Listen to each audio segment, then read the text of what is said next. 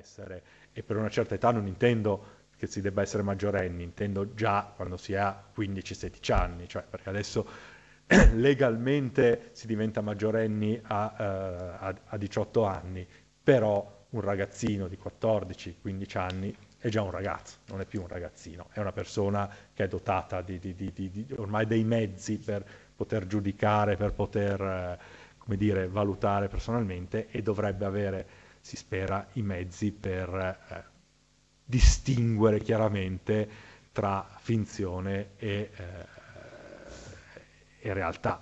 Io personalmente ho visto migliaia di film con morti ammazzati, sparatori, esplosioni, cose di, di, di questo genere, quando vedo un, un cadavere o, un, o anche semplicemente morbosamente la pozza di sangue che fanno vedere al telegiornale, la differenza l'avverto e non, come dire, provo disagio, cioè da un lato posso provare divertimento, dall'altro disagio, quindi secondo me è proprio un, non è un, diciamo, un problema del mezzo in sé, è un problema del, del, ripeto, della responsabilità, anche perché come sono violenti i videogiochi, sono violenti anche i film o anche i romanzi. Io quando da ragazzino ho, ho, ho letto Gordon Pym di, di, di Edgar Allan Poe, io a, a, a metà ho dovuto smettere, eh, perché era un romanzo ma era così,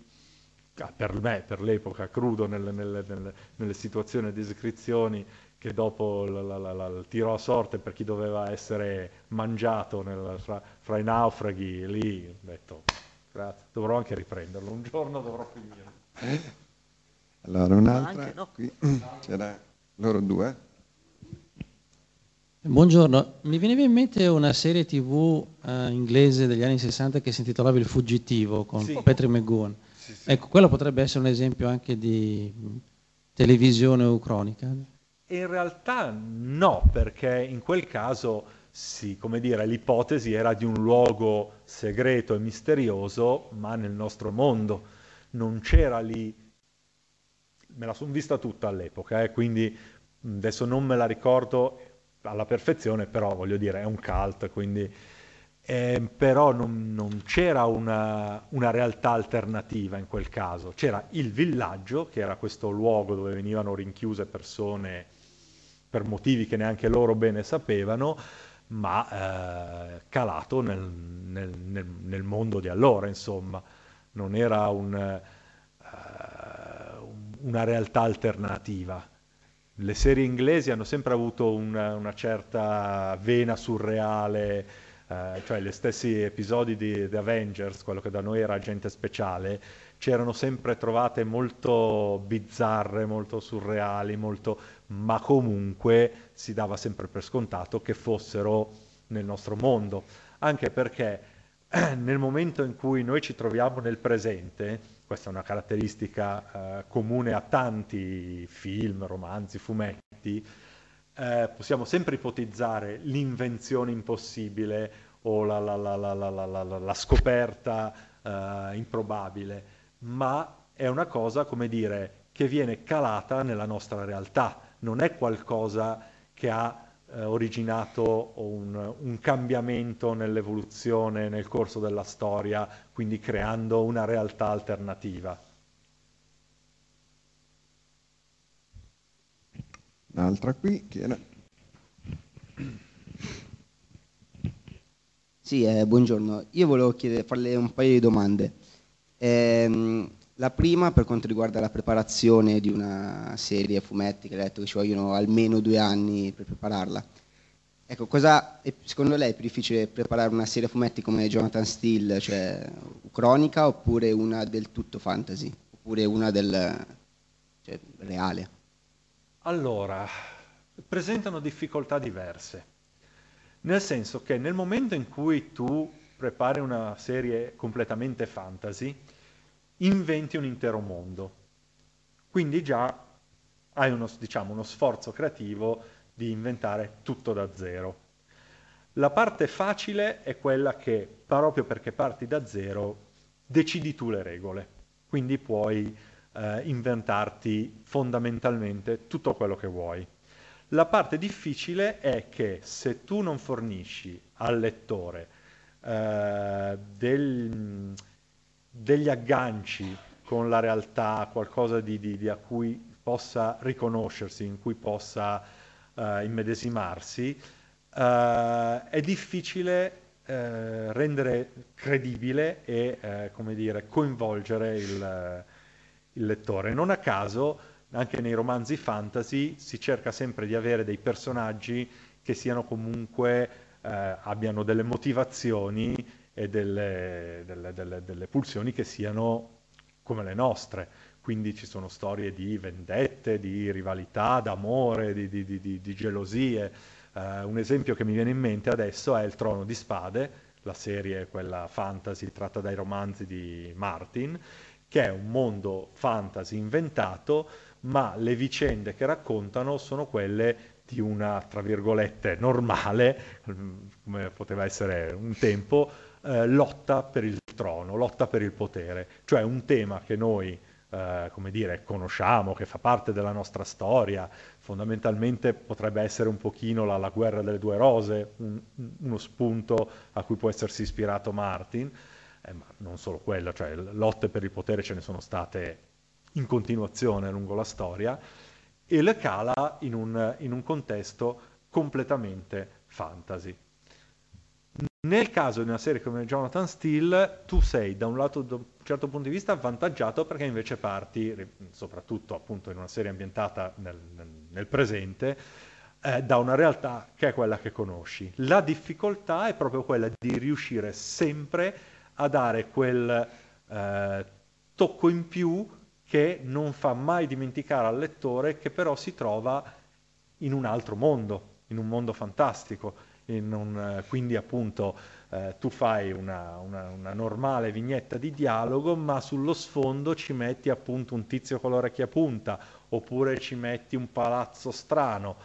E in questo caso c'è un'ulteriore difficoltà, che è quella che non puoi inventarti dal nulla le cose, cioè per quanto siano fantasy devono essere integrate con il contesto uh, realistico del, del, della storia. Cioè se io ho una storia inventata a Parigi e dico però lì eh, vicino a Palais Royal invece di metterci il palazzo normale ci mettiamo un palazzo fantasy, ma non può essere una roba uh, come dire tipo Mille e una notte piuttosto che in, in duo, che devi studiarti qualcosa che sia coerente con quella che è comunque la, la, la società occidentale e, e magari anche la storia francese per quanto fantasy. Quindi andarti a ripescare eh, palazzi antichi o castelli o cose da modificare, aggiustare, ma integrare nel tessuto urbano che stai, in modo che, eh, cioè questo è proprio,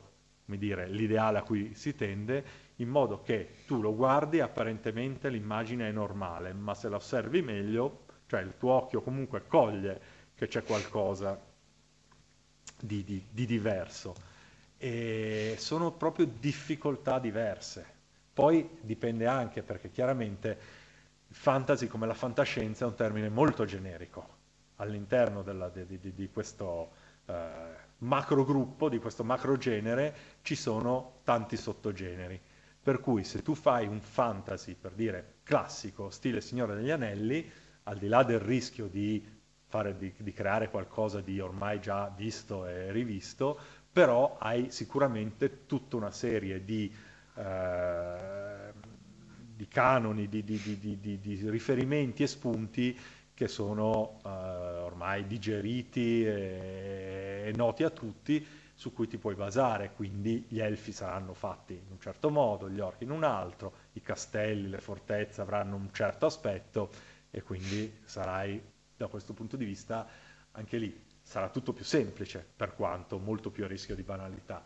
Se invece fai un fantasy ambientato in un mondo veramente che ti sei inventato da zero rispetto ai vari modelli già esistenti, dovrai studiarti tutto molto mh, più a fondo e soprattutto partire proprio da zero. Quindi eh, il livello di difficoltà non è, non è tanto, diciamo, la quantità di difficoltà che, che cambia da un genere all'altro è il, il, il genere, il tipo di, di, di, di sforzo che fai. Di solito, a meno che tu non lavori su commissione e quindi non ti venga richiesta una precisa cosa, si parte dal presupposto che tu stia sviluppando qualcosa che senti, che ti piace, e quindi che hai assimilato e che mh, ti viene più naturale e più facile rispetto, rispetto a, a, ad altro. Cioè, se ha, nel senso... Io ho fatto appunto questo fumetto che aveva queste caratteristiche, ho fatto un fumetto di fantascienza che si chiama Harry Moon, che, era, che è ambientato nel futuro. Uh, io faccio cose fantasy e fantastiche perché quelle sono le mie passioni, quello è il genere in cui mi trovo a mio agio e quindi mi viene, diciamo, istintivo. Se un domani arrivasse un editore e mi dicesse: guarda, voglio un fumetto ambientato nella prima guerra mondiale, o anche se venisse e mi dicesse voglio un poliziesco anni settanta, per quanto io li abbia visti o okay, che saprei farlo, perché da professionista nel campo mi metto lì, al limite mi documento se, se un, cioè devo avere informazioni su una precisa epoca storica, però farei una fatica dieci volte maggiore rispetto appunto a quella che faccio nell'inventarmi un mondo come, come quello di Jonathan Steele. Se posso fare un'altra sì, domanda. Sì, per quanto riguarda il disegno, visto che lei ha detto che comunque in una serie a fumetti collaborano tanti disegnatori, questo quanto incide poi? Cioè, faccio un esempio, su Dylan Dog eh, il disegno di Piero Dallagnol è diverso rispetto a quello di Nicola Mari, però non cercano di rifarsi a un modello, cioè quello è il loro tratto, anzi proprio per quello sono riconoscibili. In una serie a fumetti quanto incide? Cioè, per lei sarebbe un, fo- un problema su Jonathan Steele? Allora, a parte poi magari facciamo rispondere... Sì, è una domanda lei, generica. Okay. Intanto ti dico per quello che riguarda il mio ruolo da sceneggiatore. Se io scrivo una sceneggiatura e la do a due disegnatori diversi, la stessa sceneggiatura, verranno fuori due storie diverse. Con lo stesso, diciamo, spunto di base, la, la trama più o meno è quella, ma la resa saranno due storie diverse, perché ognuno di noi ha una sensibilità diversa. Quindi, quando... Eh, uh... Scusa, visto che sta ricominciando, uh, puoi anche farci una, una volta Legs? Ah, oh, ok. eh, almeno una, perché lei ha fatto anche Legs Weaver e ah, okay. Mi faceva molto. Dicevo... Magari anche me, dai. Ognuno di noi ha una sensibilità diversa. Sì, beh, certo. E quando io passo una sceneggiatura per... a una, un disegnatore, quel disegnatore la filtra attraverso la propria sensibilità. Quindi, eh, proprio perché, come dicevo prima, un fumetto è al cinquanta per cento testi e al cinquanta per cento disegni, quel cinquanta per cento è interpretazione del disegnatore della mia sceneggiatura. Per cui eh, io cerco, non a caso, di dare, quando lavoro con più disegnatori, in genere ho la fortuna di conoscerli e quindi cerco di dare a ogni disegnatore una storia che sia adatta a lui. Questo non significa che, eh, un, essendo tutti professionisti, non farebbero tutti di base un, un lavoro, diciamo, decente, buono, anche pubblicabile. Ma sicuramente, se c'è un tu citavi prima Corrado Roy. Corrado Roy è un disegnatore che ha dei neri molto forti, molto ehm, soffusi, fa un molto graffiati, sì, molto... molto graffiati, rende delle atmosfere dark, oscure, gotiche, eccetera, quasi eccetera. Alla battaglia, se io prendessi Corrado Roy e gli dessi una storia ambientata uh, a Rimini uh, d'estate, cioè, è un disegnatore professionista, farebbe un lavoro, per carità, decentissimo, ma non sarebbe la sua storia, cioè farebbe una storia in cui non, non, non darebbe certo il, il meglio di sé. Al contrario, se prendo un disegnatore che invece è proprio bravo nel fare personaggi simpatici, eh, molto espressivi, atmosfere solari, eccetera, eccetera, gli do da fare una storia gotica, magari viene anche fuori una roba interessante, ma non viene fuori con le atmosfere che servono. pur essendo la stessa sceneggiatura, cioè pur seguendo entrambi la stessa sceneggiatura e pur essendo entrambi professionisti. Quindi conta molto conoscere il disegnatore a cui stai affidando la storia. Nel mio caso io ho avuto la fortuna che, oltre a essere il creatore della serie, ero anche curatore della, della serie, quindi decidevo io a chi affidare le storie e potevo eh, dare a ognuno, cioè, quantomeno cercare di dare a ognuno una storia adatta a lui. Ma eh, sicuramente se io non, eh, non fossi bravo in questo, o se appunto io scrivessi senza sapere per chi disegnerà la storia, Eh, non è detto che poi la storia eh, potrebbe venire bene eh, ugualmente a, a seconda del disegnatore, cioè eh, è tutta una questione di, di sintonia fra, fra chi scrive e chi disegna. Poi mh, sintonia aiuta, nel senso che eh, con alcuni disegnatori c'è anche un rapporto di amicizia, oltre che professionale, e quindi si parla molto di più, ci si scambia idee, è un, eh, non, non è, come dire, una, la sua non è una pura esecuzione della mia, de, de, della mia sceneggiatura, ci mette del suo, si discute e via dicendo. Eh, con altri magari non c'è una simile sintonia, però ripeto, conoscendoli, sapendo che caratteristiche hanno, comunque cerco di dare qualcosa adatto a loro, ma non, non puoi non tenere conto di chi disegnerà la storia nel, nello scriverla o, nel, o nell'assegnarla se sei, un, se sei un curatore di testata. Questo sarebbe un errore che non dovrebbe essere commesso nel nostro lavoro. Tu vuoi aggiungere qualcosa? Uh, domanda? No, no, no. Aspetta, facciamo una cosa, visto che sta facendo, ti faccio ancora una domanda in cui sviluppiamo questo, a cui poi lei dopo eh, aggiunge la sua okay. risposta, che era il discorso che stavamo facendo prima eh, anche a pranzo, no? eh, su eh, come poi eh, vengono fuori anche le idee, come si sviluppano, e questo fatto che appunto che, che in realtà normalmente non si pensa in questo modo, soprattutto poi nel, nel nostro tempo c'è molto l'idea dell'arte, la libertà assoluta e cose, e in realtà poi al di là delle costrizioni, dei vincoli esterni pratici che comunque ci sono, ma c'è proprio questo fatto che alla fine non è poi vero, no? Che uno, il personaggio lo decide come gli pare, perché come dicevi tu, questo tutti gli scrittori, ma appunto vediamo anche gli, i fumettari, e se ne rendono conto che in qualche modo poi il personaggio ha come una sua autonomia, qualcosa che tu devi in qualche modo scopri anche, no? E quindi eh, se puoi dire un po' questo su come appunto vengono le idee, su come questo eh, e anche magari come mai, visto che hai detto che il tempo medio è due anni, voi ce, mi hai detto che ce ne avete messi sette otto, no? da, da cosa è anche venuta questa lunghezza particolare, e magari anche poi quali sono, visto quello che dicevi adesso, quali sono anche un, un po' gli, le fonti di ispirazione, anche questo magari sì. più Teresa, anche proprio dal punto di vista grafico, ma cominciamo con questa idea proprio di, di autore come Beh. anche uno che scopre anche sì, il suo sì, personaggio, sì. non solo lo inventa. Beh, allora no, due anni è il tempo di preparazione della storia una volta che è stata approvata, e quindi diciamo proprio studi, eh, sviluppo eccetera eccetera. Nel nostro caso ho detto sette otto perché nel momento in cui abbiamo avuto l'idea, avuto l'idea abbiamo cominciato a lavorarci, lo abbiamo fatto così nei ritagli di tempo. Poi nel momento in cui l'idea è stata approvata da un editore, allora lì sono partiti due anni di lavorazione vera e propria.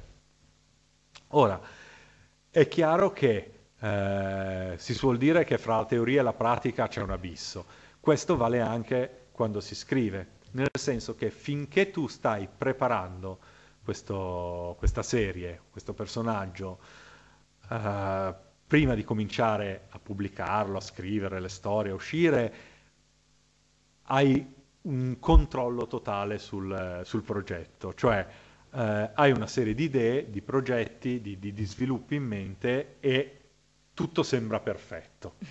Quando si comincia a lavorarci sul serio, quando si cominciano a scrivere le storie e soprattutto a farle disegnare e a pubblicarle, tutto cambia, nel senso che uh, improvvisamente, questo è inevitabile, ci si rende conto che una parte delle idee che si avevano avute non vanno bene, alla fine non, non funzionano, ma in compenso lavorandoci vengono fuori tutta una serie di idee, di spunti a cui non avevi pensato, semplicemente perché cominciando a vedere, eh, è difficile spiegarlo a chi non fa questo lavoro, ma uh, quando tu uh, lavori semplicemente su degli schizzi, su degli studi preparatori, lavori sul tuo punto uh, prima che cominci a uscire il fumetto, mh, tutto appare in un certo modo, appunto, seguendo quelle che sono le tue idee. Quando le cose sulla carta stampata, quando poi persino hai in mano gli albi, è diverso che quando hai in mano le tavole. Vedere l'albo stampato, leggere le storie, eh, rendersi conto proprio nel, nel ritmo di lettura di che cosa funziona, che cosa no, eh, è proprio una sensazione diversa. Qui non, non stiamo parlando, non ci sono delle regole logiche che si seguono, è proprio una questione di sensazioni, di, di, di, di, anche di sensibilità propria. Da questo punto di vista, nel momento in cui i personaggi eh, cominciano a prendere un po' vita e, a, e a, come si dice, a camminare con le proprie gambe, è anche un buon segno, perché è vero che tu ne perdi un pochino il controllo e quindi cominci a inseguirli più che a dirigerli, però è anche vero che vuol dire che i personaggi funzionano, sono vivi. Eh, sono anche i motivi per cui poi magari tu, che ne so, scrivi della storia e ti scrivono i lettori dicendoti: ah, ma il tizio non avrebbe mai fatto la tal cosa, e tu dici no, perché se lo decido io la fa e come, eh, ma magari effettivamente c'è, come dire, la, la, la, la, la, la sensibilità altrui, o comunque eh, come vengono visti i personaggi anche dal, dagli altri, che li vedi in maniera diversa, e questo ti dà da pensare, ti fa cominciare a, a cercare anche di, di vederli con, eh, con gli occhi di, di chi legge, e ti crea tutta una serie di, da un lato di dubbi, ma dall'altro anche di spunti, perché ci sono aspetti o anche avvenimenti che non, non avresti mai preso in considerazione. Uh, nel nostro caso uno degli esempi più eclatanti è un personaggio che, quando io l'ho scritto in sceneggiatura, uh, doveva apparire in due vignette, doveva essere semplicemente un, veramente una comparsa che uh, diceva, faceva una cosa e poi spariva. Quando poi l'ho visto disegnato dal, dal, dal, dal disegnatore, è venuto fuori co- co- così simpatico, così, diciamo, vivo, pure in quelle due vignette, che alla fine ho cominciato a scrivere altre scene con lui ed è diventato uno dei comprimari principali della serie.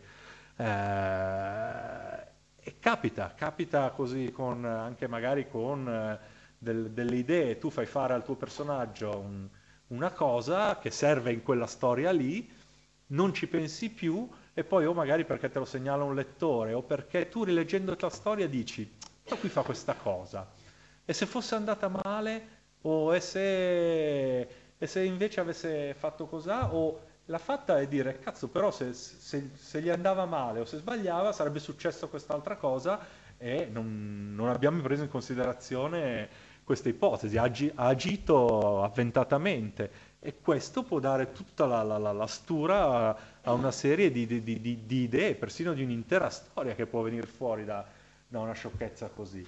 D'altronde le stesse idee, che sono una delle, come dire, la, la, la, la, la, la, la materia più importante nel nostro lavoro, perché l'idea sono veramente, le, le, le, le idee sono preziosissime per chi fa il nostro lavoro, perché è vero che è importante il come si racconta, ma anche il cosa ha una grandissima importanza. Cioè tu puoi avere un'idea trita e ritrita, ma raccontarla bene e quindi renderla ugualmente avvincente.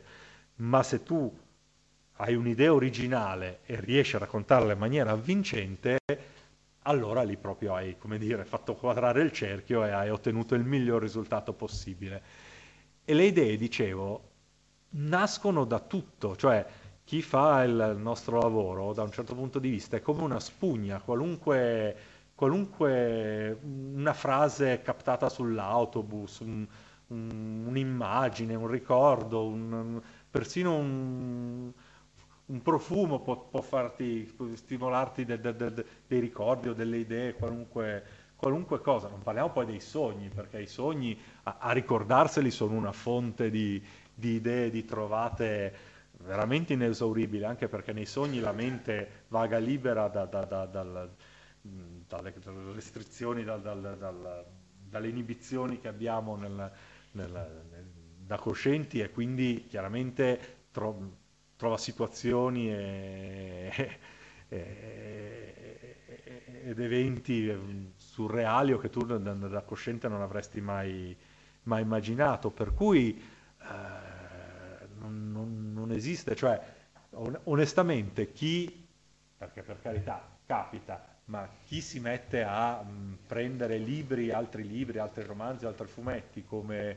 come spunti di, per, per, per le proprie storie, per le proprie serie, o che uh, da un certo punto di vista si limita, cioè se, o meglio se si riducesse solo a questo si limiterebbe, perché effettivamente noi Eh, il nostro bagaglio, diciamo, culturale, eh, è formato da miliardi di stimoli che riceviamo durante la nostra vita, quotidianamente anche. Certo, l- la narrativa sotto qualunque punto di vista, per chi fa il nostro mestiere, è uno di quelli fondamentali, ma non è la sola, ed è puramente, puramente, come dire, uno spunto se vogliamo trovare delle idee nuove, un divertimento per esempio. Eh, una cosa che a me capita spesso è prendere il titolo di un film, di un, di un romanzo eccetera, e immaginare cosa si potrebbe eh, scrivere, cosa si potrebbe fare che potrebbe avere ugualmente quel titolo ma raccontare una storia diversa, completamente diversa dall'originale.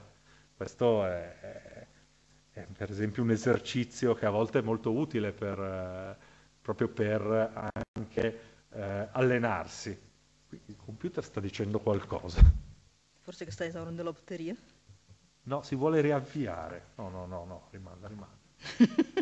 Forse si stava annoiando, poverino.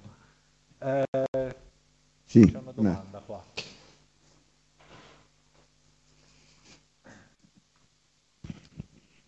Visto che è anche un po' il tema degli incontri e tutto quanto, ma eh, mai provato a vedere cosa succederebbe ad avere la stessa sceneggiatura a due, tre?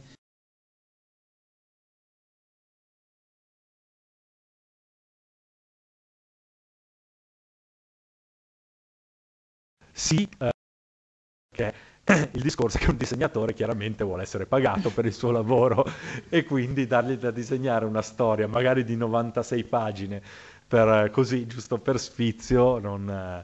però mi è capitato con un, un paio di occasioni con delle storie brevi che magari per qualche motivo o non si poteva riutilizzare la vecchia versione o magari non, non era soddisfacente la vecchia versione, quindi eh, si è pensato di farla ridisegnare. E quindi è capitato, sì, per un paio di storie brevi di avere la stessa storia disegnata da due disegnatori diversi, e l'effetto, cioè quindi anche diciamo all'atto pratico, si è visto che l'effetto è proprio completamente diverso. Proprio eh, nell'ambito, ripeto, bonelliano, essendo delle storie così, così lunghe ed essendo diciamo... De- di solito finalizzate alla pubblicazione, non, non si fa ridisegnare la stessa storia a, a un disegnatore, tranne, ecco, questo è capitato, sì, magari qualche storia che per qualche motivo il disegnatore che la stava disegnando non ha potuto andare avanti perché l'ha mollata lì, perché per varie ragioni, beh, magari in un paio di casi perché poverino è morto, quindi più che giustificato. Eh, e allora magari l'hai data a un altro disegnatore che l'ha ricominciata da capo, quindi magari un pezzo è stato ridisegnato da capo, eh, quindi diciamo un'intera storia no, a parte queste brevi di cui parlavo, ma in qualche caso almeno dei pezzi di storia sì, sono state. Sa dove si vede molto invece la, la differenza, dove è possibile? Nelle tavole di prova, perché quando un disegnatore, ecco, quando un disegnatore si eh, propone a una casa editrice, gli, sa, gli si dà sempre una sceneggiatura di due o tre tavole per vedere come se la cava, perché uno porta disegnate le proprie cose, però tu devi vedere come se la cava a disegnare una sceneggiatura eh, altrui. Queste, queste tavole sono sempre le stesse per tutti i disegnatori, raramente si cambiano, cioè per una questione di praticità si danno quelle e si vede. Per cui delle tavole di prova esistono tante versioni diverse, quindi lì sì che puoi vedere dieci, venti, trenta disegnatori diversi a fare le stesse tre tavole, ognuno come le fa e come le interpreta.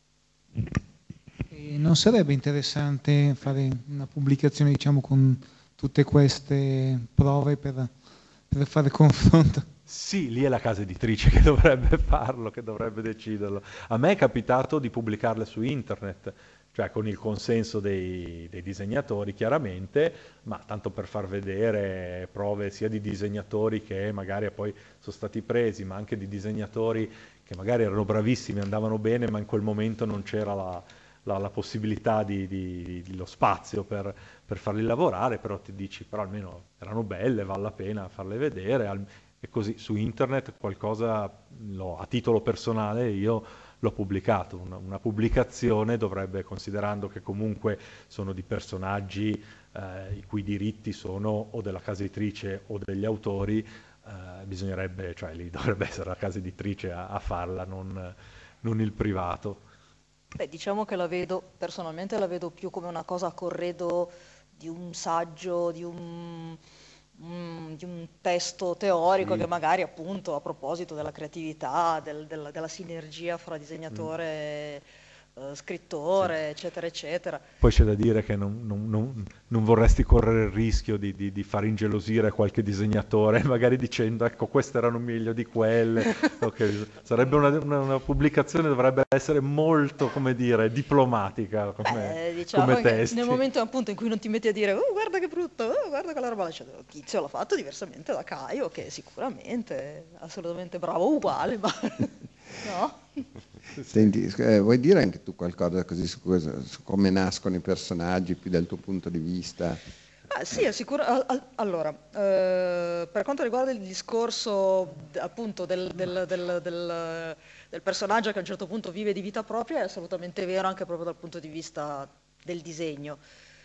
Eh, per dire, per quanto mi riguarda, e non so se sia così anche per altri disegnatori, per quanto mi riguarda, quando mi viene dato, quando abbiamo creato insieme i personaggi o quando devo creare dei personaggi per una storia, Uh, fare il classico foglio, il, il, il, il model sheet, insomma, diciamo così, è utile e non lo è, perché da un certo punto di vista ti immagini come potrebbe essere, ci metti delle cose che pensi che debba avere, ma uh, per quanto mi riguarda è difficilissimo fare le classiche facce, farlo recitare, se non ho un testo sotto.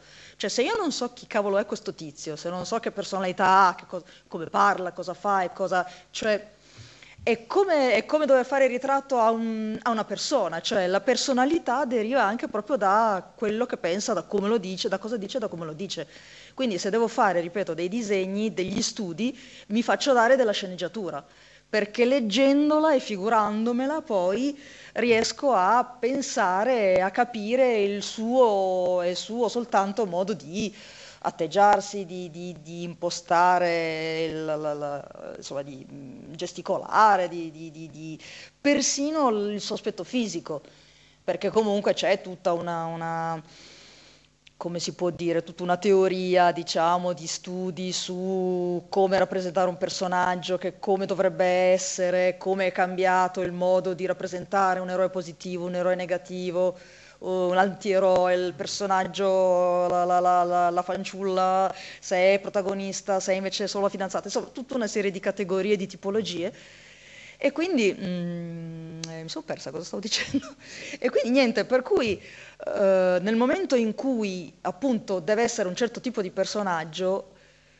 sapere come la pensa mi aiuta a metterlo giù, anche proprio in, in relazione a, qual, a quello che sarà il suo ruolo. Spesso e volentieri poi magari, non so, io butto giù una pagina di, di, di pose, di, di espressione, di cose, e poi fatalmente comunque nelle storie si evolve, si evolve prima di tutto il tratto, cioè io uso l'espressione eh, ti, ti entra nella matita, cioè incominci a conoscerlo. eh, cominci a disegnarlo senza dover continuamente guardare il foglio di riferimento che tu stesso hai fatto.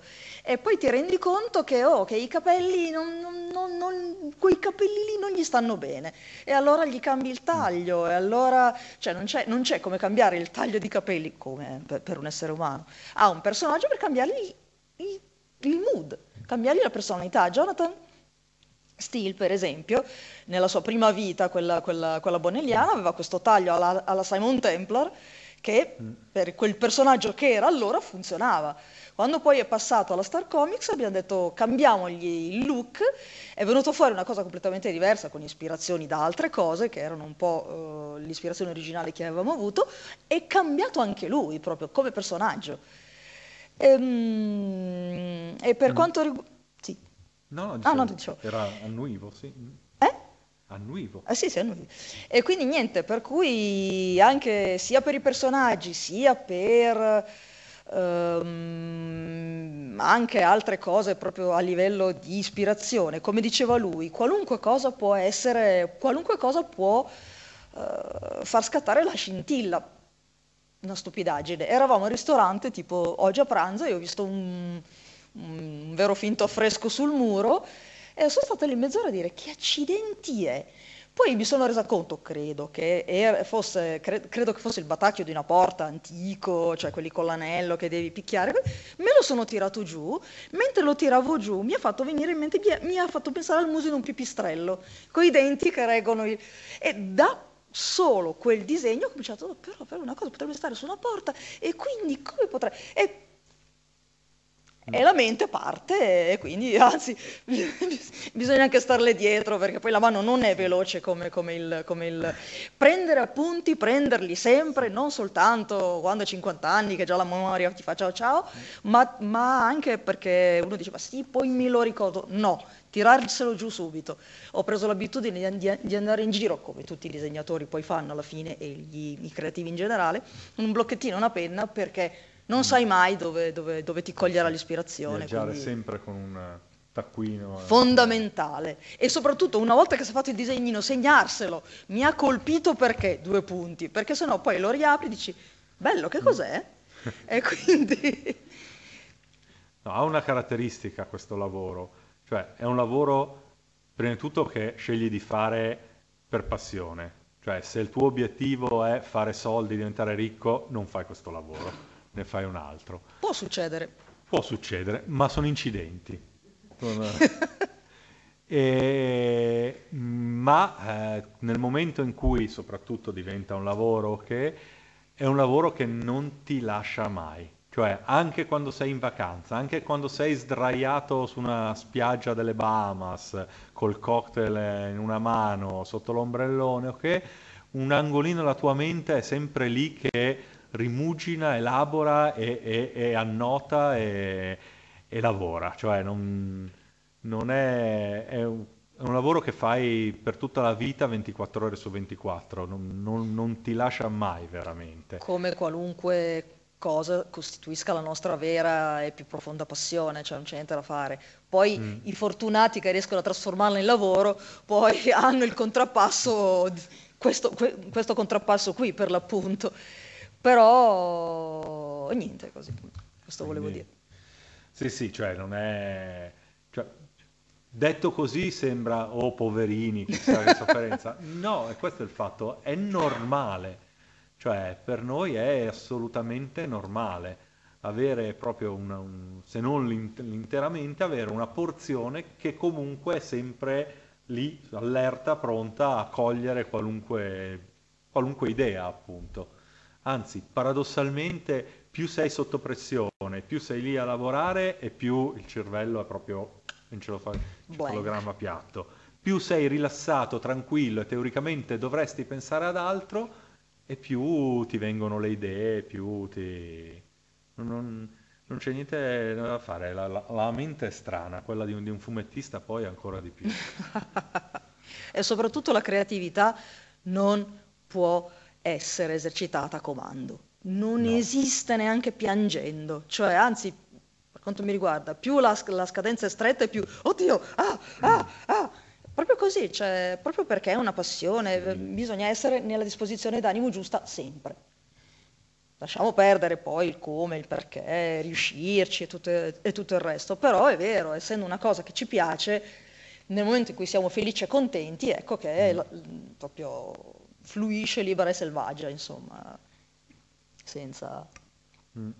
Sì, a volte però basta veramente fare un paciughino che ti esce particolarmente bene, o a volte, chissà, magari eri completamente altrove e produci una cosa che rispetto al tuo stile è completamente strana e, e, e aliena, e lì mm. genera, eh sì. genera mostri, oppure diciamo quant- così. Quante volte magari capita che ti svegli alle tre del mattino, alle quattro del mattino, perché... nel dormiveglia, nel, nel, appunto in, come sogno, o semplicemente ti è venuta un'idea e sei lei che dici sì, ok, mi rimetto a dormire, domattina me la segno. Eh. Allora, all'inizio magari ci provi, ti, poi diciamo con l'esperienza sai benissimo e non ti riaddormenterai finché non te la sarai segnata, perché la, la paura di dimenticartela ti, ti, ti, ti terrà sveglio, okay? Per cui ti devi rassegnare, cioè per questo uno dice mi tengo il taccuino vicino al, vicino al letto, almeno non mi devo alzare, andare a accendere il computer e scrivere pre, prima di poter tornare a letto e dormire in santa pace. Eh, non, adesso io non, no, non voglio, come dire, avvallare quell'idea tanto romantica del, del creativo in preda all'estero che scrive solamente... Succede, eh, succede, però sì, sono rari. Succede, però sono veramente rari. rari e soprattutto non è sempre così. Però non è nemmeno, cioè, mh, non fidatevi di chi vi dice ah io faccio orario di ufficio, mi metto lì e scrivo dalle nove a mezzogiorno e dalle due alle sei. Non perché non lo faccia, eh, perché funziona. Sì, perché qualcuno oh. funziona. Però che cosa ne viene fuori poi? Eh beh, dipende. Mm, insomma. Se vai a vedere la storia di scrittori, fa- cioè di scrittori famosi, scopri che avevano, avevano degli orari pazzeschi, ma la routine era micidiale, cioè dall'ora tale eh, all'ora l'altra io... mi alzo, poi mangio la mia robettina, poi lavoro per sei ore, poi vado a farmi la doccia, poi... Ma... Cioè, ho letto proprio di recente un... la routine di, di, di, di alcuni grandi scrittori, o oh, era sempre quella, si vestivano sempre allo stesso modo, proprio perché, tra le altre cose, aspetta, lì, no, no, no, lì prima... era qualcos'altro, eh, non no, era... no, no, perché mh, il discorso era, nel momento in cui ti crei una routine, eh, la mente è libera da un sacco di decisioni inutili e stupide che ti distolgono letteralmente, per cui persino il pensare che cosa mi metto, cioè, mi resto sempre uguale, che mi frega. E, e, e la, la, la, la, la routine era talmente stretta e talmente uguale che tu te, quasi quasi ti sconvolgevi. Non è il discorso dell'orario d'ufficio che facevamo prima, però perlomeno Ma... era, era il, il, il, il, il parere dell'articolista, sì, sì, del, sì. del redattore, che sono delle cose interessanti. Comunque. Ma non so.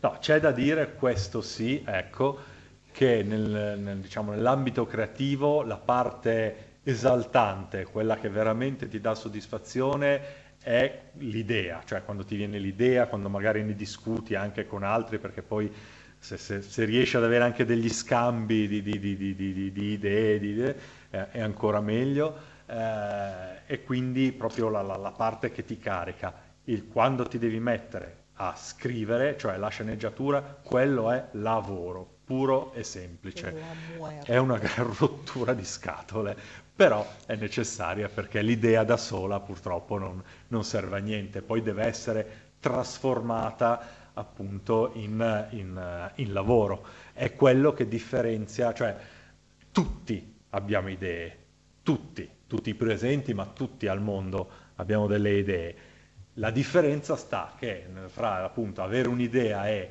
morta lì, e avere un'idea e cominciare a razionalizzarla e poi trasformarla appunto in quello che diventerà il, il, il prodotto finale, quindi nel nostro caso il fumetto, in altri il romanzo, il film o via dicendo. Poi chiaramente anche lì noi stiamo parlando di fumetti, quindi fumetti è qualcosa che se uno poi addirittura è capace di disegnare, teoricamente bastano un foglio e una matita per farlo. Nel nostro caso bastiamo Bastano due persone, uno che scrive e uno che disegna.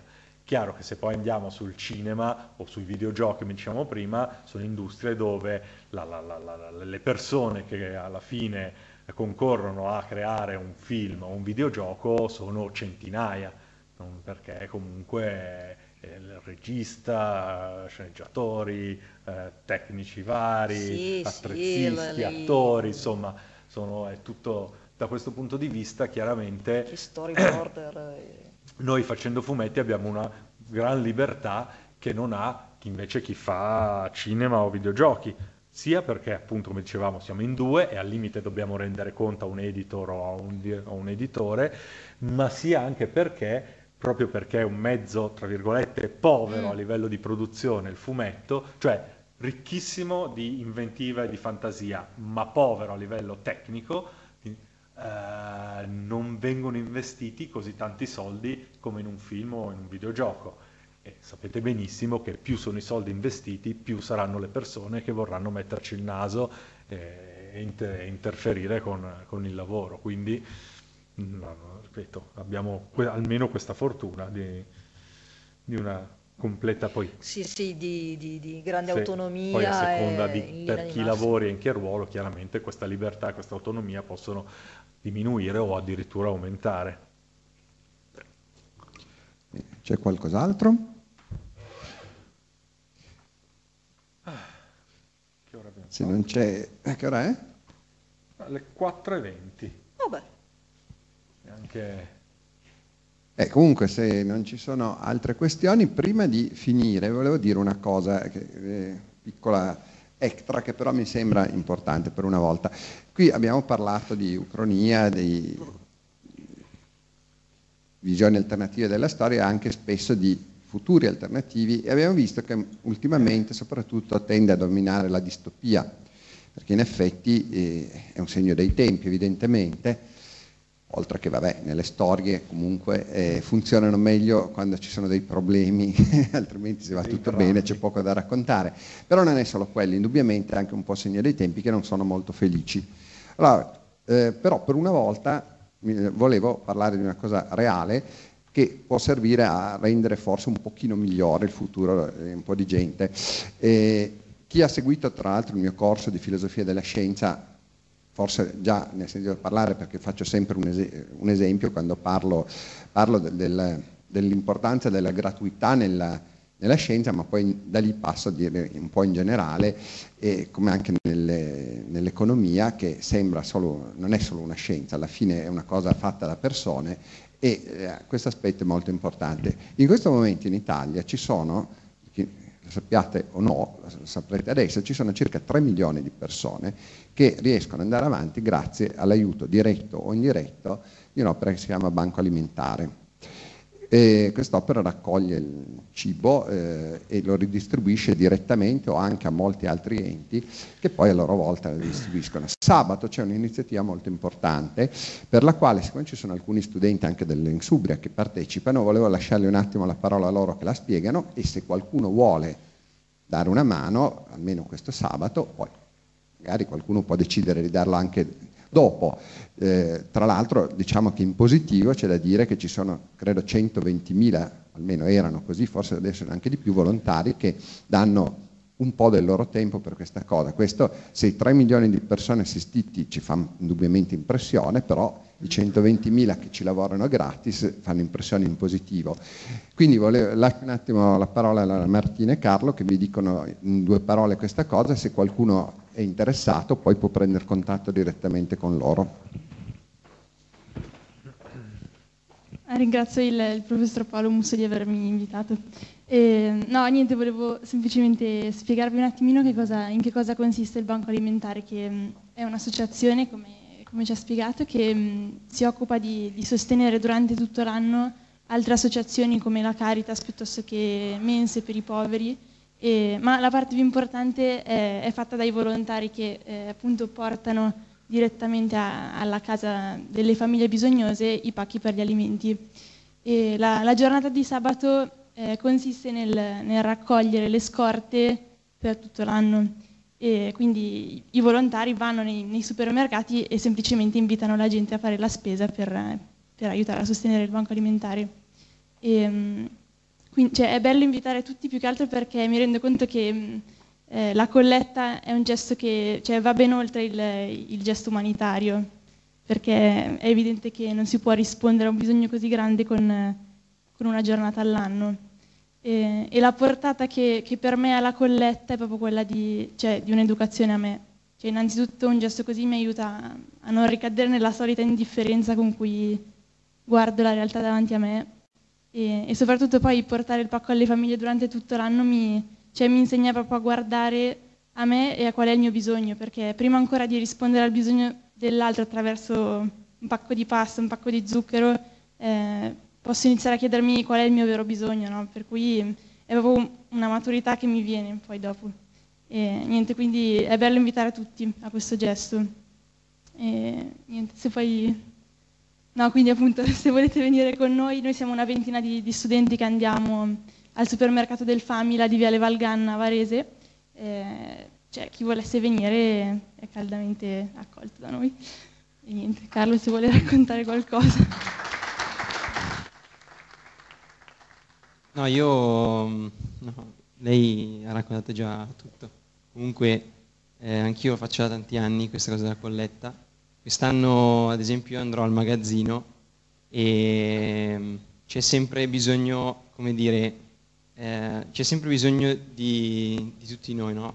Però in fondo in questi anni, andando alla, alla colletta, mi sono accorto che nell'incontrare le persone ti trovi di fronte ad altri uomini, e in fondo quello che ne ricavi quando torni a casa è sempre che è come se ti conoscessi di più. Non è, non è differente da, dal fatto di incontrare i compagni, però è un momento particolare in cui tu incontri persone che non ti aspetteresti mai di incontrare, e parlando, conoscendole, scopri che in fondo c'è, c'è qualcosa di te che non conoscevi prima. E quindi questa roba qui è bellissima, perché... Cioè, per, ti, ti permette di approfondire chi sei, la tua natura e le tue domande. Quindi vi invitiamo, perché noi abbiamo scoperto che per noi vale, vogliamo dirlo anche a voi. Praticamente, allora, sabato fa, ci saranno diversi turni, praticamente si fanno all'incirca due ore, il primo turno è dalle otto alle dieci, il secondo dalle dieci a mezzogiorno, e altrimenti c'è un turno alla sera in magazzino, come ho detto prima. Di fatto si va lì, si sta eh, con, ad incontrare le persone, si propone la colletta, che cos'è, e quindi ci saranno eh, dei fogliettini con su scritto eh, tendenzialmente gli alimenti di cui c'è bisogno, che non sono cose qualunque, ma sono degli alimenti che durante l'anno possono mantenersi, perché poi, ad esempio, adesso siamo alla fine dell'anno e eh, per lo più sono cose in scatola, eh, latte liofilizzato, cose che possono mantenersi. E, e niente, quindi si sta assieme e si accolgono le persone che arrivano al supermercato, gli si propone questa cosa, e poi se c'è desiderio anche da parte di chi ci incontra di rifarlo durante l'anno, poi si può anche continuare durante l'anno. Dite se volete venire, la Martina o il Paolo comunque vi danno i contatti. Bene, allora diciamo, se qualcuno è interessato, magari eh, alla fine, magari anche se non è ancora sicuro, potete magari prendervi un contatto con, eh, con loro, eh, e, eh, tanto abbiamo concluso per oggi, e quindi eh, ricordo solo l'ultimo incontro, che sarà il nove dicembre e sarà in Aula Magna di Via Ravasi alle diciotto questa volta, e sarà questo più sul lato scientifico, su questa eh, possibile... modifica della storia antica delle, dei vertebrati, quindi anche degli esseri umani, in cui si parlerà anche un po' delle teorie, diciamo, non alternative, ma integ- che integrano, possono integrare il darwinismo ortodosso di stretta osservanza. Noi eh, con, per il corso invece ci vediamo martedì come al solito. Adesso, se qualcuno ha anche piacere a venire appunto a prendersi un aperitivo con Teresa e Federico, ci vediamo qua, eh, ci mettiamo d'accordo, e chi vuole eventualmente contattare loro sono qua. Grazie a tutti, arrivederci. Avete ascoltato Fantascientificast, podcast di fantascienza e cronache della galassia. Da un'idea di Paolo Bianchi e Omar Serafini, con il contributo fondamentale e decisivo del Silon Prof Massimo De Santo. w w w punto fantascientificast punto i t, email, redazione chiocciola fantascientificast punto i t. Tutte le puntate sono disponibili sul nostro sito, su Apple iTunes e su Podbean all'indirizzo podcast punto fantascientificast punto i t. Potete seguirci ed interagire su Facebook alla pagina Fantascientificast, e su Twitter sul profilo chiocciola Fantascicast.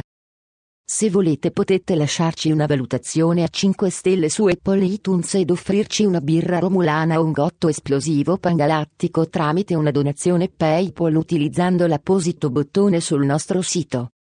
L'equipaggio di Fantascientificast vi augura lunga vita e prosperità e vi dà appuntamento alla prossima puntata. Io ne ho viste cose che voi umani non potreste immaginarvi. Navi da combattimento in fiamme al largo dei bastioni di Orione. E ho visto i raggi B balenare nel buio vicino alle porte di Tannhäuser. E tutti quei momenti andranno perduti nel tempo, come lacrime nella pioggia. È tempo di morire.